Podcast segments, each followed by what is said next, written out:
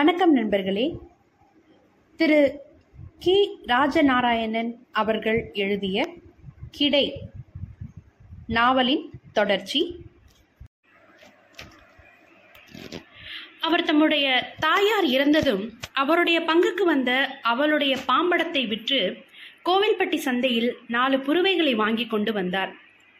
இப்பொழுது அவருக்கு ஒரு மொய் ஆடுகளுக்கு மேலேயே இருக்கிறது. ஒரு மொய் என்பது இருபத்தி ஓரு ஆடுகளை கொண்டது. முதல் ஈத்திலேயே அவருக்கு இந்த கொச்சை கிடா கிடைத்து விட்டது வடக்கோரம் பாங்கு பச்சை போர்வை கோபால் நாயக்கருடையது. அவர் எப்பொழுது பார்த்தாலும் உடம்புக்கு மேல் ஒரு பச்சை நிற உள்ளன் போர்வையை போர்த்தி கொண்டிருப்பார். இடுப்பின் பின்புறம் ஒரு சிறிய கொடுக்கறிவால் அரங்கான் கயிற்றிலிருந்து தொங்கிக் கொண்டிருக்கும். பச்சை நிறம் தனக்கு அதிர்ஷ்டம் கொடுப்பது என்று நம்புகிறவர். அவருடைய மூக்கிற்கு கீழ் மேலுதடு கிழிந்து ஒரு பகுதி பற்கள் வெளியே தெரிந்து கொண்டிருக்கும். பிறவியிலேயே அவருக்கு இந்த மேலுதடு இல்லை. அதை மறைக்க அவர் கனமான பட்டை கிருதாமீசை வைத்திருந்தார். அடிக்கடி மூக்கின் வழியாக பென்ஸ் மோட்டார் வண்டியைப் போல் ஹக் என்ற ஒருவித சப்தத்தை கொடுத்து மூச்சுக்காற்றை வெளியேற்றிக் கொண்டிருப்பார். அவருடைய துண்டம் பூராவுமே சிறந்த வெள்ளாடுகளை கொண்டது. அவருடைய பையன் கந்தையா ஆடுகளை எழுப்பி துண்டத்தில் வந்து சேர உதவி கொண்டிருந்தான். கோபால் நாயக்கர் துரட்டி கம்பை முன்பக்கம் தரையில் ஊன்றி அதன் உச்சியில் கைகளை ஒன்றன் மேல் ஒன்றாக வைத்துக்கொண்டு நாடியை அதன் மேல் பதித்துக்கொண்டு கால்களை அகலமாக்கி உடம்பின் பாரத்தை பூராவும் அந்த கம்பின் பேரில் சாய்த்து நிலைத்தவாறே வந்து சேரும் ஆடுகளை சரிபார்த்து கொண்டிருந்தார்.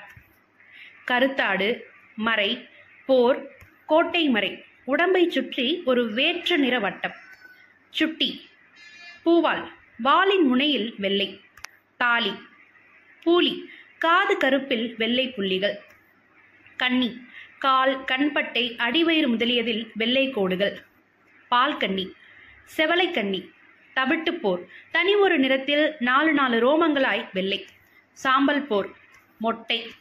குடைக்கொம்பு உச்சிக்கொம்பு ஒத்தை கொம்பு. மாடக்கொம்பு மூஞ்சி வெள்ளை. நெத்திச்சுட்டி செவலைப்போர் மச்சை. தனி நிறத்தில் மச்சம். குரா இளம் வயது. சுணக்கி புள்ளிமான் மாதிரியான நிறம். நரை ரோமம்.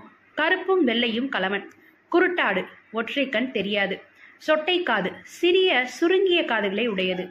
துடைமறை. ஓங்கோல். நீண்ட தொங்கட்டான் காதுகள். புளியம்போர். புளியம்பூவை போல நிறம். பாங்குகள் முறையாக பிரிக்கப்பட்டு எட்டு திசைகளிலும் கிடை கலைந்து மேய்ச்சலுக்கு புறப்பட்ட அந்த சமயத்தில் ஒரு பெண் தலைவிரி கோலமாக ஓடி வந்து கெடைய மறைச்சிருக்கு கெடைய மறைச்சிருக்கு என்று சத்தம் போட்டு சொன்னாள். கிளம்பிய ஆடுகளை எல்லாம் திரும்பவும் கொண்டு வந்து அதே இடத்தில் நிப்பாட்டினார்கள். அந்த பெண் கீதாரி இருக்கும் இடத்துக்கு வந்து அவரிடம் கெடைய நான் மறைச்சிருக்கேன் என்று சொன்னாள். கீதாரி கண்களை சுருக்கி கொண்டு அவளை கூர்ந்து பார்த்தார். பிறகு அவளிடம் அம்மா கெட மேய்ச்சலுக்கு போகட்டும். உனக்கு என்ன வேணாலும் நான் கடுப்படு கட்டுப்படுத்தி தரேன்.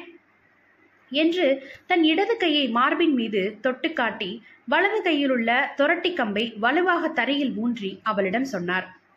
அவள் சம்மதிக்கவில்லை என்பதற்கு அடையாளமாக தலையை வேகமாக குலுக்கினாள். அவளால் பேச முடியவில்லை. ஓடி வந்ததால் பெருமீச்சு பெருமூச்சு இன்னும் நிற்கவில்லை. அவளுடைய செம்பட்டை கூந்தல் விரிந்து அவிழ்ந்து தொங்கியது. இரண்டு கைகளின் விரல்களையும் சேர்த்து நடுங்கும் தன் கருப்பு உதடிகளில் வைத்து அழுத்தினாள். கண்களில் இருந்து மலமளவென்று நீர் கொட்டியது. பொழுது பனைமர உசரத்துக்கு வந்துவிட்டது. கீதாரி ஆடுகளை ஊருக்குள் பத்தி கொண்டு போய் கம்மாய்க்கர நிழலில் அமர்த்தும்படி துண்டத்துக்காரர்களுக்கு உத்தரவிட்டார். பிறகு அவளை பார்த்து சரி ஊர்க்கூட்டத்துக்கு போய் ஏற்பாடு செய் நாங்க இந்தா வந்துட்டோம் என்றார். ஊருக்குள் இருந்து ஒரு ஐந்து வயசு குழந்தை வந்து கிடை மறுத்திருக்கிறது என்று சொன்னாலும் போதும். கிடை மேய்ச்சலுக்கு போகாது ஆடுகள் ஒரு நாள் மேய்ச்சலுக்கு போகாவிட்டாலும் மிகுந்த நஷ்டம் ஏற்படும் கிடைக்கு. ஆகவே அதற்குள் தாங்கள் செய்த குற்றத்தை கீதாரி மூலமாக ஊருக்குள் தெரிவித்து கட்டுப்பட்டு விடுவார்கள். ஊரிலிருந்து என்ன பைசல் ஏற்படுத்துகிறார்களோ அதை உடனே கொடுத்து விடுவார்கள் கிடை பொதுவிலிருந்து. பிறகு ரவைக்கு அதாவது ராத்திரிக்கு கிடை போடுமிடத்தில் இவர்களுக்குள் விவகாரம் வைத்துக் கொள்வார்கள். கிடையை மறித்த அந்த பெண்ணின் பெயர் ராக்கம்மாள். யாரும் ஆதரவு இல்லாத ஏழை விதவை. அரை ஏக்கர் நிலத்தில் பருத்தி போட்டிருந்தாள் காய் வகையாய் கட்டியிருந்தது. புஞ்சைக்கு காவல் இருந்துவிட்டு செங்கமங்களில்தான் அவள் வீடு திரும்புவாள். ஆனால் அன்று அவள் குத்தி போடுவதற்காக சீக்கிரமே வீடு திரும்பிவிட்டாள். காலையில் போய் பார்த்தபோது புஞ்சையில் ஆடு விழுந்து அழிம்பு ஆகியிருந்தது. தலையில் தலையில் அடித்துக்கொண்டு அழுது கொண்டே ஊருக்குள் வந்தாள். அம்பலக்காரரிடமும் ஊர் காவல்காரர்களிடமும் இரட்டை கதவு நாயக்கரிடமும் மற்ற பெரிய மனிதர்களிடமும் போய் முறையிட்டாள். இப்பொழுது கிடையும் மறிக்கப்பட்டு விட்டது குற்றவாளிகள் யார் என்றுதான் தெரியவில்லை. எல்லா மேய்ப்பாளிகளுமே சுத்தவாளிகளைப் போல பேசினார்கள். ஊர்க்கூட்டத்தில் எந்தவிதமான முடிவும் ஏற்படவில்லை. ஆடுகள் பசியோடு கத்திக்கொண்டு நிலை கொள்ளாமல் நின்று கொண்டிருந்தன. ஊர் கூட்டத்தில் இருந்த தேர்ந்த நிபுணர்கள் மூணு பேர் ராக்கம்மாளின் புஞ்சைக்கு ஏற்பட்ட அழிம்பை மதிப்பிடவும் தடம் பார்த்து வரவும் அனுப்பப்பட்டார்கள். அனுப்பப்பட்ட மூணு பேரில் திம்மைய நாயக்கர் முக்கியமானவர். தடங்களை கண்டும் தடயங்களை கொண்டும் துப்பு துலக்குவதில் மகா நிபுணர் அவர். அவருடைய ஒரு கண்ணில் பூ விழுந்திருக்கும். அதனால் வல்லிசாக பார்க்க முடியாது. வலது கண் ஒன்றுதான் பார்வை. இடது கண்ணின் வலியெல்லாம் வலது கண்ணுக்கு வந்துவிட்டதோ? யாரையாவது அவர் கூர்ந்து பார்த்தால் எதிராளி தன்னை அறியாமலே இவருடைய பார்வையில் இருந்து தன்னுடைய கண்களை விடுவித்துக் கொண்டு பராக்கு பார்க்க ஆரம்பித்து விடுவார். திம்மைய நாயக்கர் தன்னுடைய மீசையை தன் நாக்கால் வாய்க்குள் இழுத்து ஒவ்வொரு மயிராக பல்லால் கடித்து கடித்து கத்தரித்து விட்டு கொண்டே இருப்பார். சில பேர் நெகத்தை கடித்தே எடுத்து விடுகிறார்கள் அல்லவா? அது மாதிரி. எப்பவும் கைகளை பின்னுக்கு கட்டி கொண்டிருப்பார். இடது கைவிரல்களுக்கு இடுக்கில் பட்டணம் பொடிப்பட்டை சிறியதாக ஒன்றை இடுக்கி வைத்துக் கொண்டிருப்பார். நடந்து போகும்போதே அநேகமாக தரையை பார்த்து கொண்டேதான் நடப்பார். கம்மாக்கரை வழியாக போய்க் கொண்டிருக்கும் போதே தரையில் கீழே கிடக்கும் எச்சங்களை பார்த்து மேலே மரத்தில் உள்ள பறவைகளை அது இன்ன பறவை என்று யூகித்து விடுவார். திம்மிய நாயக்கருடைய மனசு பெரிய சமுத்திரம் மாதிரி. அவர் உள்ளே அடக்கி வைத்திருக்கும் விஷயங்களுக்கு அளவே கிடையாது. அவரை பற்றி அந்த கிராம மக்கள் அறிந்து கொண்டது கிணட்டு தண்ணீர் அளவுதான். அவர் தான் கண்டுபிடித்த விஷயங்களை பற்றி மற்றவர்களிடம் அபிப்பிராயம் சொல்வது அதைவிட மிகவும் சொல்பம். எல்லா விஷயங்களை பற்றியும் யார் எது சொன்னாலும் ஒன்றும் தெரியாதவரைப் போல் மீசையை பற்களின் இடுக்கில் வைத்து நமட்டிக்கொண்டே தரையை பார்த்து கொண்டிருப்பார். கிராமத்து குழந்தைகளுக்கு அவர் ஒரு மந்திரவாதி. காய்ந்து கெட்டியான நாலு ஆட்டு புழுக்கைகளை எடுத்து வைத்துக் கொள்வார். முதலில் ஒன்றை எடுத்து வாய்க்குள் போட்டு அதை பல்லால் சரிபாதியாக இரண்டு துண்டுகளாய் கடித்து பாதியை கீழே போட்டு விடுவார். அடுத்து இன்னொன்றை எடுத்து வாய்க்குள் வைத்து கடிக்கிறதைப் போல பாவலா பண்ணி முதலில் கடித்து வாய்க்குள் வைத்திருந்த மறுபாதியை எடுத்து கீழே போடுவார். ஆனால் இரண்டாவது கொண்டு போன புழுக்கை முழுசாக வாய்க்குள் இருப்பது குழந்தைகளுக்கு தெரியாது. மூணாவது புழுக்கையை எடுத்து வாய்க்குள் போட்டு முதலாவதை செய்தது மாதிரியே சரி பாதியாக இரண்டாக கடித்து பாதியை கீழே போடுவார். பிறகு நாலாவது புழுக்கையை எடுத்து முழுசாக வாய்க்குள் ஒதுக்கி கொண்டு கடிப்பதாக பாவலா பண்ணி மூணாவதாக கடித்த புழுக்கையின் மறுபாதியை கீழே போடுவார்.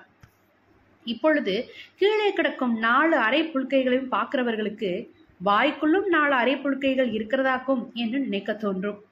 வாய்க்குள் இருக்கும் நாலு அரை புழுக்கைகளையும் மந்திர சக்தியால் ஒட்ட வைத்த இரண்டு முழு புழுக்கைகளாக வெளியே துப்ப வேண்டும். இதுதான் அவர் செய்து காட்டும் வித்தை. நாக்குக்கு அடியில் பதுக்கி வைத்திருக்கும் இரண்டு முழு புழுக்கைகளையும் கீழே துப்புவார். குழந்தைகளுக்கு ஒரே ஆச்சரியம். எப்படி மாமா? இது எப்படி மாமா? என்று கேட்டு நச்சரிப்பார்கள் அவரை. அதெல்லாம் மந்திரம். நாற்பது நாள் உருப்படணும் சாப்பிடாம. சாப்பிடாம நாற்பது நாள் இருக்க எந்த குழந்தைகள் சம்மதிக்கும்? இப்படி பல பல வித்தைகளை அவர் ஸ்டாக் வைத்திருந்து நினைத்த போது அவிழ்த்து விடுவார். அவைகளை அவைகளை கண்டு பெரியவர்களை மலைத்து போவார்கள். தடம் பார்க்க போனவர்கள் ஓடை வழியாக இறங்கி நடந்தார்கள். இரண்டு பேர் முன்னார் போனார்கள். திம்மைய நாயக்கர் தலையை கவிழ்ந்து கொண்டு அவர்களுக்கு பின்னால் நடந்தார். ஒற்றையடியில் வளைந்து வளைந்து போனது அந்த ஓடை பாதை.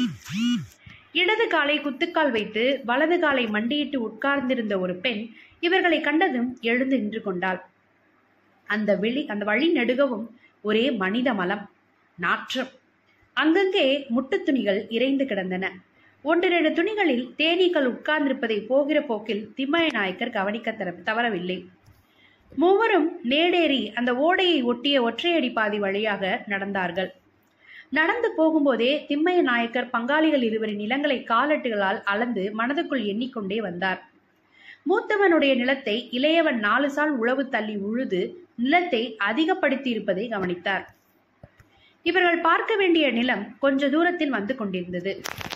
கருவை மரங்கள் பட்டு குஞ்சங்களைப் போல் மஞ்சள் நிறத்தில் உருண்டை உருண்டையாக பூத்திருந்தன.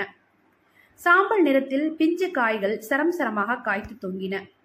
நீர்க்கருவை மரங்களில் நிறைய பிசின் தள்ளி இருந்தது பிசினில் வெண்மையான பகுதியில் வெயில் பட்டு வைரம் போல் ஜொலித்தது. வரப்புகளில் யானை கரடுகள் செழிப்பாக வளர்ந்திருந்தன. அவைகளின் ஊடே நாய்க்கொட்டான் செடிகளும் வெள்ளாத்தாளை செடிகளும் நன்கு வளர்ந்திருந்தன. நெருஞ்சியும் தொட்டாமினிக்கியும் பூத்து குலுங்கின. தொலைவில் வால்குருவி ஒன்று ட்ரிய ட்ரிய ட்ரிய ட்ரிய ட்ரிய" என்று கூவியது. ராக்கம்மாவின் புஞ்சையில் வந்து நின்ற மூவரும் திகைத்தார்கள். அழிமானம் அவ்வளவுக்கு அதிகமாக இருந்தது. இவ்வளவுக்கு எதிர்பார்க்கவில்லை அவர்கள். இப்படி புஞ்சையில் ஆட்டை விட்டுவிட்டு இந்த ஆட்டுக்காரர்கள் என்னதான் செய்து கொண்டிருந்தார்கள்? மேய்ப்பாளர்களின் கால் தடங்களை கவனித்தார்கள். நிச்சயமாக மூணு பேர் இல்லை. இளம் தடங்கள் இரண்டு மட்டுமே நிச்சயமாயின. திம்மைய நாயக்கர் தம்முடன் வந்த இருவர்களையும் புஞ்சையை நன்றாக சுற்றி பார்க்க சொல்லிவிட்டு அவர் தம்முடைய ஆராய்ச்சியை தனிமையாக நடத்தினார். மனிதன் சாதாரணமாக நடக்கும்போது பதியும் காலடிகளின் தடங்களுக்கும் ஓடும்போது விழும் காலடிகளின் தடங்களுக்கும் உள்ள வித்தியாசத்தை அவர் அறிந்தார். காலடிகளின் பக்கத்தில் தொரட்டி கம்பு ஊன்றிய தடம் ஏதாவது வருகிறதா என்று கவனித்தார். இல்லை. ஆகவே ஆடுகள் தவறி விழுந்து வெகுநேரம் சுயேச்சையாக அலைந்து மேய்ந்திருக்கின்றன. ஓடி வந்து ஒரு கால் தடம் ஆடுகளை திருப்பி இருக்கிறது பக்கத்தில் உள்ள ஓடைக்குள் அவர் பதனமாக இறங்கி கவனித்தார். ஓடை மண்ணின் தேரல்களில் விழுந்த அதே காலடிகள் இரண்டு ஜதைகளும் அவைகளில் ஒரு ஜதையில் நடுவிரலில் அடைந்திருந்த மிஞ்சுவின் பதிவையும் கவனித்து அது ஒரு பெண்ணின் இளம் காலடி என்று தெரிந்து கொண்டார். சற்று தொலைவில் மொச்சி செடியின் ஒரு புதர் அருகே குறுமணனில் இரண்டு துரட்டை கம்புகள் கிடந்த தடங்களும் மனித பிருஷ்டம் பதிந்த தடமும் மணலில் கால்கள் உளம்பலாடிய இடங்களையும் பார்த்தார். அதன் பக்கத்தில் உடைந்த வளையல் ஒன்று கிடந்தது. நாயக்கர் அந்த உடைந்த வளையலின் நொறுங்கல்களை எடுத்து பொருத்தி பார்த்து தமக்குள் சிரித்தார் அவைகளை கவனமாக அடையாளம் பார்த்துவிட்டு எடுத்து மடியில் வைத்துக் கொண்டார். இன்னும் கூர்ந்து பார்த்து கொண்டே வந்த நாயக்கருக்கு மேலும் ஒரு தடயம் அகப்பட்டது. மணலில் புதைந்து கயிறு மட்டிலும் வெளியே நீட்டிக் கொண்டிருந்த ஒரு இரும்பு முள்வாங்கியும் காது குடும்பியும் அதில் திரித்து மாட்டியிருந்த துணிக்கயிறும் திம்மைய நாயக்கருக்கு நன்றாக அடையாளம் தெரியும். இப்பொழுது விஷயம் எங்கே ஆரம்பித்து அது எப்படி முடிந்திருக்கிறது என்ற கதை அவருக்கு விலகிவிட்டது தடயங்களை மடியிலும் தடங்களை மனசிலும் பந்தோபஸ்து பண்ணிக்கொண்டு நாயக்கர் ஒன்றும் தெரியாதவர் போல் ஓடைக்குள் ஒன்றுக்கு இருந்துவிட்டு வருவோர் போல் இருந்துவிட்டு மற்ற இருவர்களோடும் வந்து சேர்ந்து கொண்டார். என்னையா ஏதாவது தெரியுதா? என்று கேட்டார் திம்மைய நாயக்கர் அவர்களிடம். அழிம்பு ஜாஸ்திதான் என்று மட்டுமே சொன்னார் ஒருவர். ஆடுதான் விழுந்திருக்கு? புழுக்கையில பாருங்களேன் தெரியல? என்றார் மற்றவர். ஆமா ஆமா என்றார் திம்மைய திம்மைய நாயக்கர். ஆவாரம் பூக்களின் இதழ்களை பறித்து வாய்க்குள் போட்டுக்கொண்டே அவர்களோடு நடந்து கொண்டே திம்மைய நாயக்கர் சாதாரணமாக பதில் சொன்னார். இந்த ஆவாரஞ்செடி இருக்கே இதை பத்தி நமக்கு தெரிஞ்சதெல்லாம் கொஞ்சம்தான். இந்த பூவை கஷாயம் போட்டு குடிக்கிறோம். மொட்டுகளுக்குள்ள இருக்கிற அரிசியை அரைச்சு குழந்தைகளுக்கு மருந்தாக கொடுக்குறோம். இதோட இலைத்தழைகளை நஞ்சைக்கு தோழியில போட்டு மிதிச்சு உரமாக்குறோம். குழைய குட்டிக்கு பால் கொடுக்காத ஆட்டுல அறையில சொருகி ஆட்டை வளைய வைக்கிறோம். பட்டையை எடுத்து ஆட்டுத்தோலை பதப்படுத்துறோம். கொழுந்தையும் காயையும் எண்ணெய் தேய்ச்சி குளிக்கிறப்போ அரப்பா உயர்- உபயோகப்படுத்துறோம் இப்படி இன்னும் எத்தனையோ. ஆனா இடைக்காட்டர் இருந்தாரே அவர் இந்த செடியை வேற மாதிரி உபயோகிச்சார் என்று சொல்லி நிறுத்தினார். இடைக்காட்டரா? அது யாரு? என்று கேட்டார்கள் இருவரும். அவர் ஒரு சித்தர். அறுபத்தி நாலு சித்தர்கள்ல அவரும் ஒருத்தர். இந்த உலகம் அழிய போகுது ஒரு பெரிய பஞ்சம் வரப்போகுது. பன்னெண்டு வருஷம் இனி மழை பெய்யாதுன்னு சொன்னார். யாரு நம்பினா? அவர் கூட ஆடு மேய்ச்சவங்களெல்லாம் அரக்கு இருக்குன்னு அவரை பார்த்து சிரிச்சாங்க. ஆனா அவரு அவங்கள பார்த்து பதிலுக்கு சிரிக்கல. தார தாரையா கண்ணீர் விட்டாரு. பாவி மக்கா நான் சொல்றத கேளுங்கடா அப்படின்னாரு. எவன் கேட்பேன் ஒரு பயலும் கொடுக்கல. அவர் அவருடைய வெள்ளாடுகளை மாத்திரம் தனி துண்டமாக்கி ஆவாரம் ஆடுகளுக்கு போட்டு பழக்கப்படுத்தினாரு. அது எப்படி ஆவாரந்தலையே ஆடு கடிக்குமா? ஆடு தின்னா பாலச்செடியையே ஆடு திங்கும். தெரியுமா? என்று கேட்டார் திம்மய நாயக்கர். ஆமாமா அதை நான் பார்த்திருக்கேன் என்று ஒப்புக்கொண்டார் ஒருவர். ஆடு திங்காத தலையே கிடையாது. அதுலயும் கும்பி காஞ்சா குதிரையும் வைக்கோல் திங்கும். ஆவாரஞ்செடி தலையையே போட்டு போட்டு பழக்கினாரு இடைக்காத்தர். பஞ்சம் வந்தா ஆவாரஞ்செடி தவிர எல்லா புல் பூண்டும் எடுபட்டு போகுங்கிறது அவர் தெரியாதவரா? ஆவாரஞ்செடியில மேய்க்கிறது சமுத்திரத்து தண்ணியில கொண்டு போய் தண்ணிக்கு விடுறது. ஆவாரஞ்செடியில மேய்க்கிறது சமுத்திரத்து தண்ணியில கொண்டு போய் தண்ணிக்கு விடுறது. இப்படியே அவர் துண்டத்தை நல்லா பழக்கப்படுத்திட்டாரு. நிறைய வரக விதைச்சு வேண்டிய மட்டும் வரகு தயார் பண்ணாரு. மண்ணையும் வரகையும் போட்டு குழைச்சு தண்ணி விட்டு மிதிச்சு பெரிய கோட்டை கட்டினார். பன்னெண்டு வருஷம் அந்த கோட்டையில அவரும் அவர் ஆடுகளுமா குடியிருந்தார். பஞ்சம் வந்தது. மழை இல்ல. ஆவாரஞ்செடிக்கு கொண்டாட்டம். புதரஞ்செடியுமா பூத்து குலுங்குச்சு எங்கன ஆளும் ஆவாரஞ்செடி ஆடுக ஆவாரஞ்செடியே மேயும். சமுத்திரத்து தண்ணிய குடிக்கும். கோட்டை சுவரில் ஆடுக தினவெடுத்து உடம்பே உரசும்.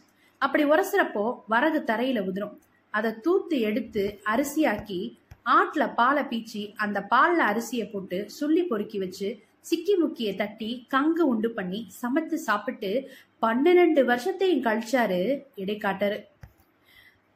பத்தாவது வருஷத்தை பஞ்சத்தை பத்தி யாருக்கும் தெரியாது. முன்ன கூட்டியே இடக்காட்டரு அதை பத்தி பாடு வச்சிருக்காரு. அவர் இல்லைன்னா இன்னைக்கு நாம இல்லை. அவர் ஆடுக இல்லைன்னா இன்னைக்கு நமக்கு ஆடுக இல்லை. கேடையும் இல்லை என்றார் திம்மய நாயக்கர்